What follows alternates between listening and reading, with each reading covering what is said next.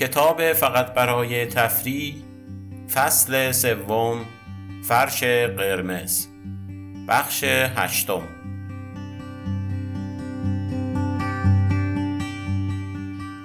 حالا رسیده این به جایی که باید قانونهای طلایم را افشا کنم.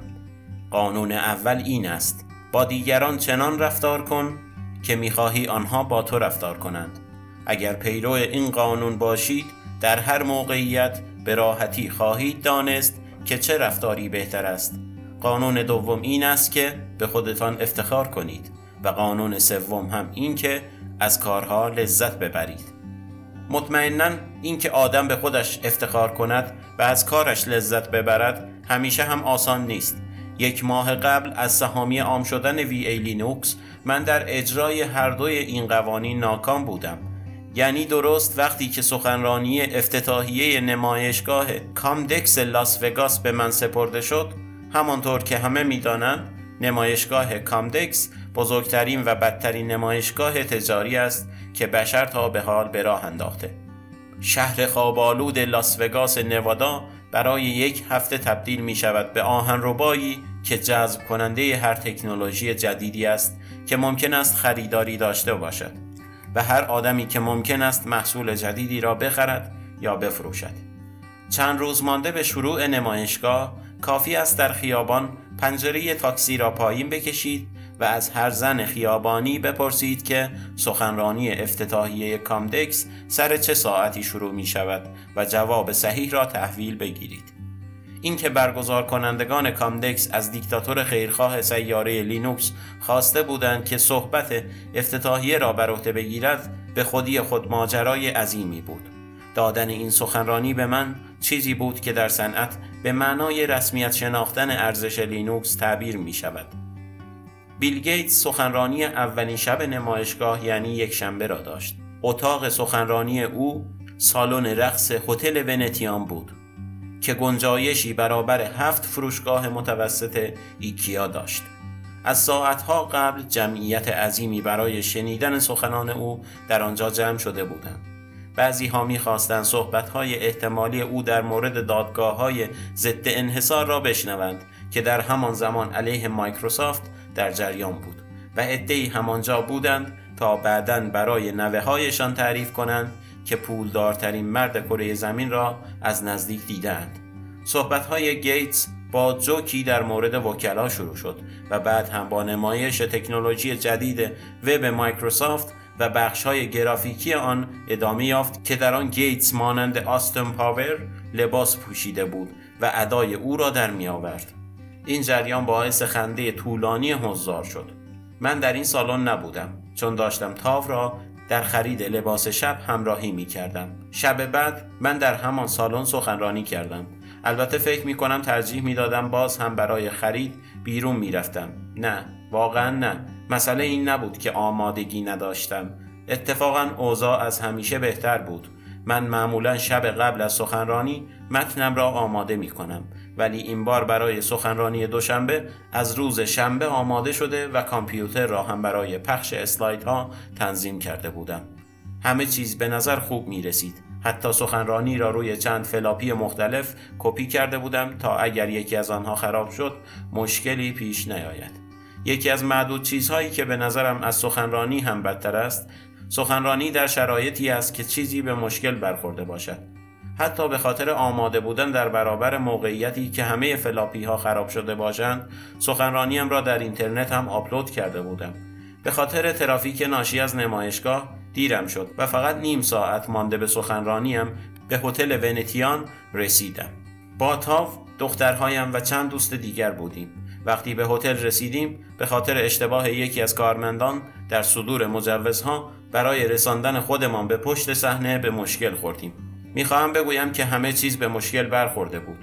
در نهایت داخل شدیم. من برای صحبت جلوی چهل نفر آدم هم مضطرب می‌شوم چه برسد به بزرگترین جمعیتی که به عمرم دیدم. بعد آن اتفاق افتاد. من کشف کردم که کامپیوتری که از دو روز قبل آن همه با آن ور رفته بودم که از همه نظر آماده باشد کنارم نیست. احمقانه بود.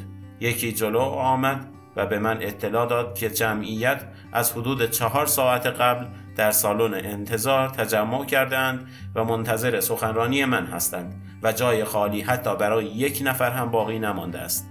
در همین حال من و بقیه داشتیم مثل مرغ سرکنده در پشت صحنه این طرف و آن طرف می رفتیم تا شاید کامپیوتر را پیدا کنیم. این کامپیوتر یک کامپیوتر رومیزی معمولی بود که روی آن StarOffice نصب کرده بودم که یکی از بسته های نرم افزارهای اداری لینوکس است. برنامه این بود که فلاپی را در داخل دستگاه بگذارم و همه چیز به خوبی کار کند. اما حالا کامپیوتر کلا غیب شده بود. در نهایت حدس زدیم که آن کامپیوتر احتمالا برچسب نداشته یا برچسب اشتباه خورده بوده و به همین دلیل توسط کارمندان از پشت صحنه خارج شده. خوشبختانه لپتاپم همراهم بود و اسلایدها و StarOffice را هم روی آن داشتم. چون این لپتاپم بود همه فونت ها را روی آن نصب نکرده بودم. نتیجه این بود که آخرین خط اسلاید ها دیده نمی‌شد. ولی وقتی متوجه این نکته شدم با خودم گفتم چه اهمیتی دارد. به هر حال من از جلسه زنده بیرون خواهم آمد. حالا باید کابل ها را بس می کردم قبل از اینکه بتوانم کارم را تمام کنم مردم وارد شده بودم. من مشغول ور رفتن با کابل ها بودم که آدم ها به داخل سالن سرازیر شدند و تک تک سندلی ها که سهل است همه جاهای ایستادن بین ردیف ها و گوشه های سالن را پر کردند. خوشبختانه قبل از اینکه دهانم را برای حرف زدن باز کنم همه بلند شدند و شروع کردند به تشویق کردنم. صحبتم را با اشاره به لطیفه‌ای که دیروز بیل گیتس در مورد وکلا گفته بود شروع کردم و یک جمله درباره این که ترنسمتا مشغول چه پروژه ای است به آن افسودم در مطبوعات شدیدا شایعه شده بود که من از فرصت سخنرانی در کامدکس استفاده خواهم کرد تا بالاخره توضیح دهم که ترنسمتا مشغول چه پروژه ای است. اما ما هنوز آماده اعلام عمومی نبودیم. بخش عمده سخنرانی من مربوط به مزیت‌های متن باز بودن نرم افزار بود. در عواسط صحبت دانیلا که همراه تاو و پاتریشیا در ردیف اول نشسته بود شروع به گریه کرد و شک ندارم که صدایش در همه کازینوها و استریپ کلاب های لاس وگاس شنیده شد. کسی این سخنرانی را به عنوان یک خطابه خوب در تاریخ ثبت نخواهد کرد.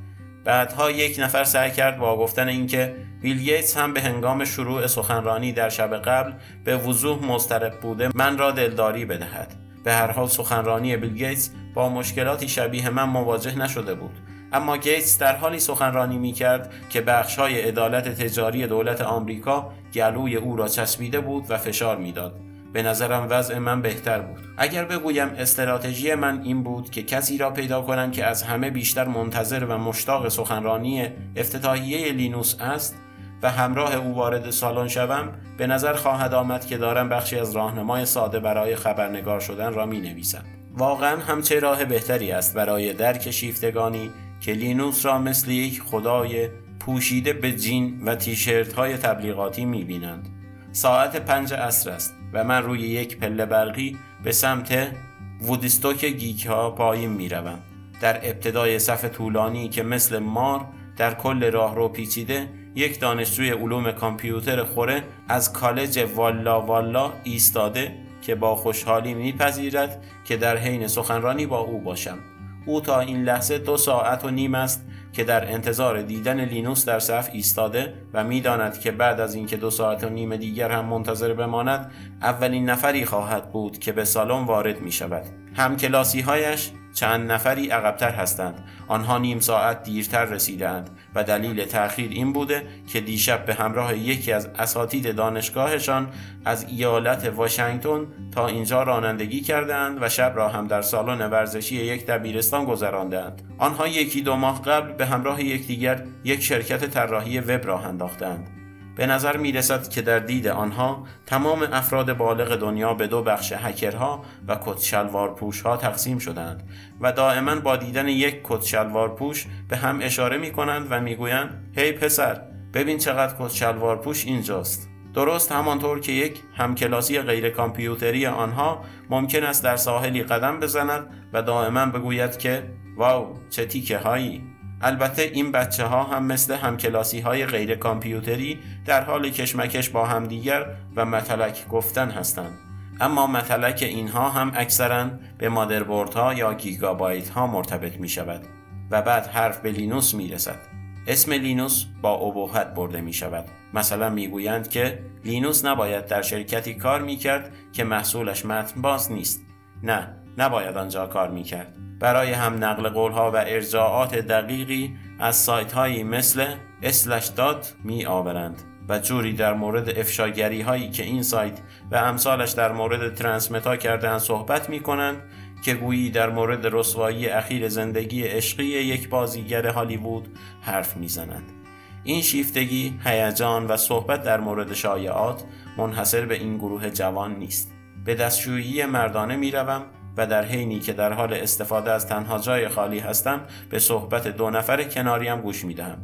نفر سمت چپ می گوید این سخنرانی در مقایسه با سخنرانی افتتاحیه گیتس حوصله سربر خواهد بود. نفر دوم پاسخ می دهد چه انتظار داری؟ لینوس یک هکر است نه یک کت شلوار پوش نباید سخت گرفت بالاخره وقتی در سالن باز می شود ما در ردیف جلویی جایی پیدا نمی کنیم و کمی عقبتر از وسط سالن می نشینیم هم ردیفی های والا والایی برای چند لحظه فراموش می کنند که قرار است قهرمانشان را رو در رو ببینند و مشغول جر و بحث در این مورد می شوند که حق آنها بوده است که در ردیف جلو بنشینند. چند لحظه بعد هم شروع می کنند به کشف کتشلوار پوش های حاضر در سالن. با اینکه 60 70 متری تا صحنه فاصله داریم و چراغهای صحنه هم خاموش است می توانم لینوس را تشخیص بدهم که روی صحنه مشغول کار با لپتاپش است. او در حالی که چند مسئول نمایشگاه احاطه‌ش کردند تند و تند مشغول تایپ روی کامپیوتر است. چه خبر است؟ یک جور نمایش نرم که همین چند دقیقه قبل آماده شده؟ در نهایت لینوس و بقیه صحنه را ترک می کنند یک نفر مدیر بین المللی لینوس یعنی Maddog یا جان هال را معرفی می کند همراه والا والایی من به وضوح به هیجان آمده. می‌گوید ریشش را نگاه کن. مدداگ می‌گوید از اینکه قرار است فردی را معرفی کند که مثل پسرش میماند خوشحال است. لینوس به روی صحنه می آید و یک ماچ و روبوسی پرپشم و پیل از مدداگ تحویل می گیرد. حتی از این صندلی ارزان دور از صحنه هم می‌توانم بگویم که عصبی است. لینوس می‌گوید من می‌خواستم صحبتهایم را با لطیفه در مورد وکلا شروع کنم ولی یک نفر قبلا آن را استفاده کرده. منظور او تنز دیشب بیل گیتس در مورد وکلا است که با تشویق خوبی هم روبرو شد بعد در یک جمله از ترانسمتا و عملیات سری آن می‌گوید و باقی سخنرانی به تکرار جملاتی میگذرد که در بالای سر لینوس و در های بزرگ نمایش داده می شود. جملات درباره موفقیت و اهمیت روزافزون جنبش متن باز هستند. نه حرف شگفتآوری است نه چیز جدیدی. سخنرانی با صدای بشاش ولی یک نواخت ادا می شود و یک جا هم یکی از دخترهای لینوس گریه می کند. لینوس وسط حرفش می گوید این بچه من است. اگر به مانیتور نگاه کنید به راحتی انعکاس نور صحنه از عرق پیشانی لینوس را می‌بینید.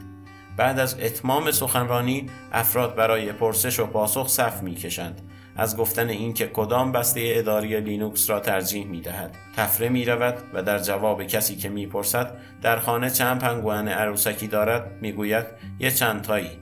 نفر بعد می پرسد که زندگی در کالیفرنیا را چقدر دوست دارد. لینوس خوشحال می شود و توضیح مبسوطی می دهد که الان ماه نوامبر است و من هنوز شلوار کوتاه می پوشم. اگر در هلسینکی این کار را می کردم تا حالا جواهرات سلطنتی هم یخ زده بودند.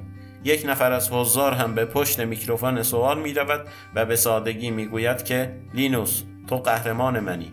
لینوس به شکلی که انگار میلیون ها بار این عبارت را شنیده و میلیون ها بار آن را جواب داده است می‌گوید ممنون بعد از پایان پرسش و پاسخ صدها نفر به سمت پایین صحنه می آیند. یعنی جایی که حالا لینوس آمده و دارد سعی می کند تا جایی که امکان دارد با همه دست بدهد.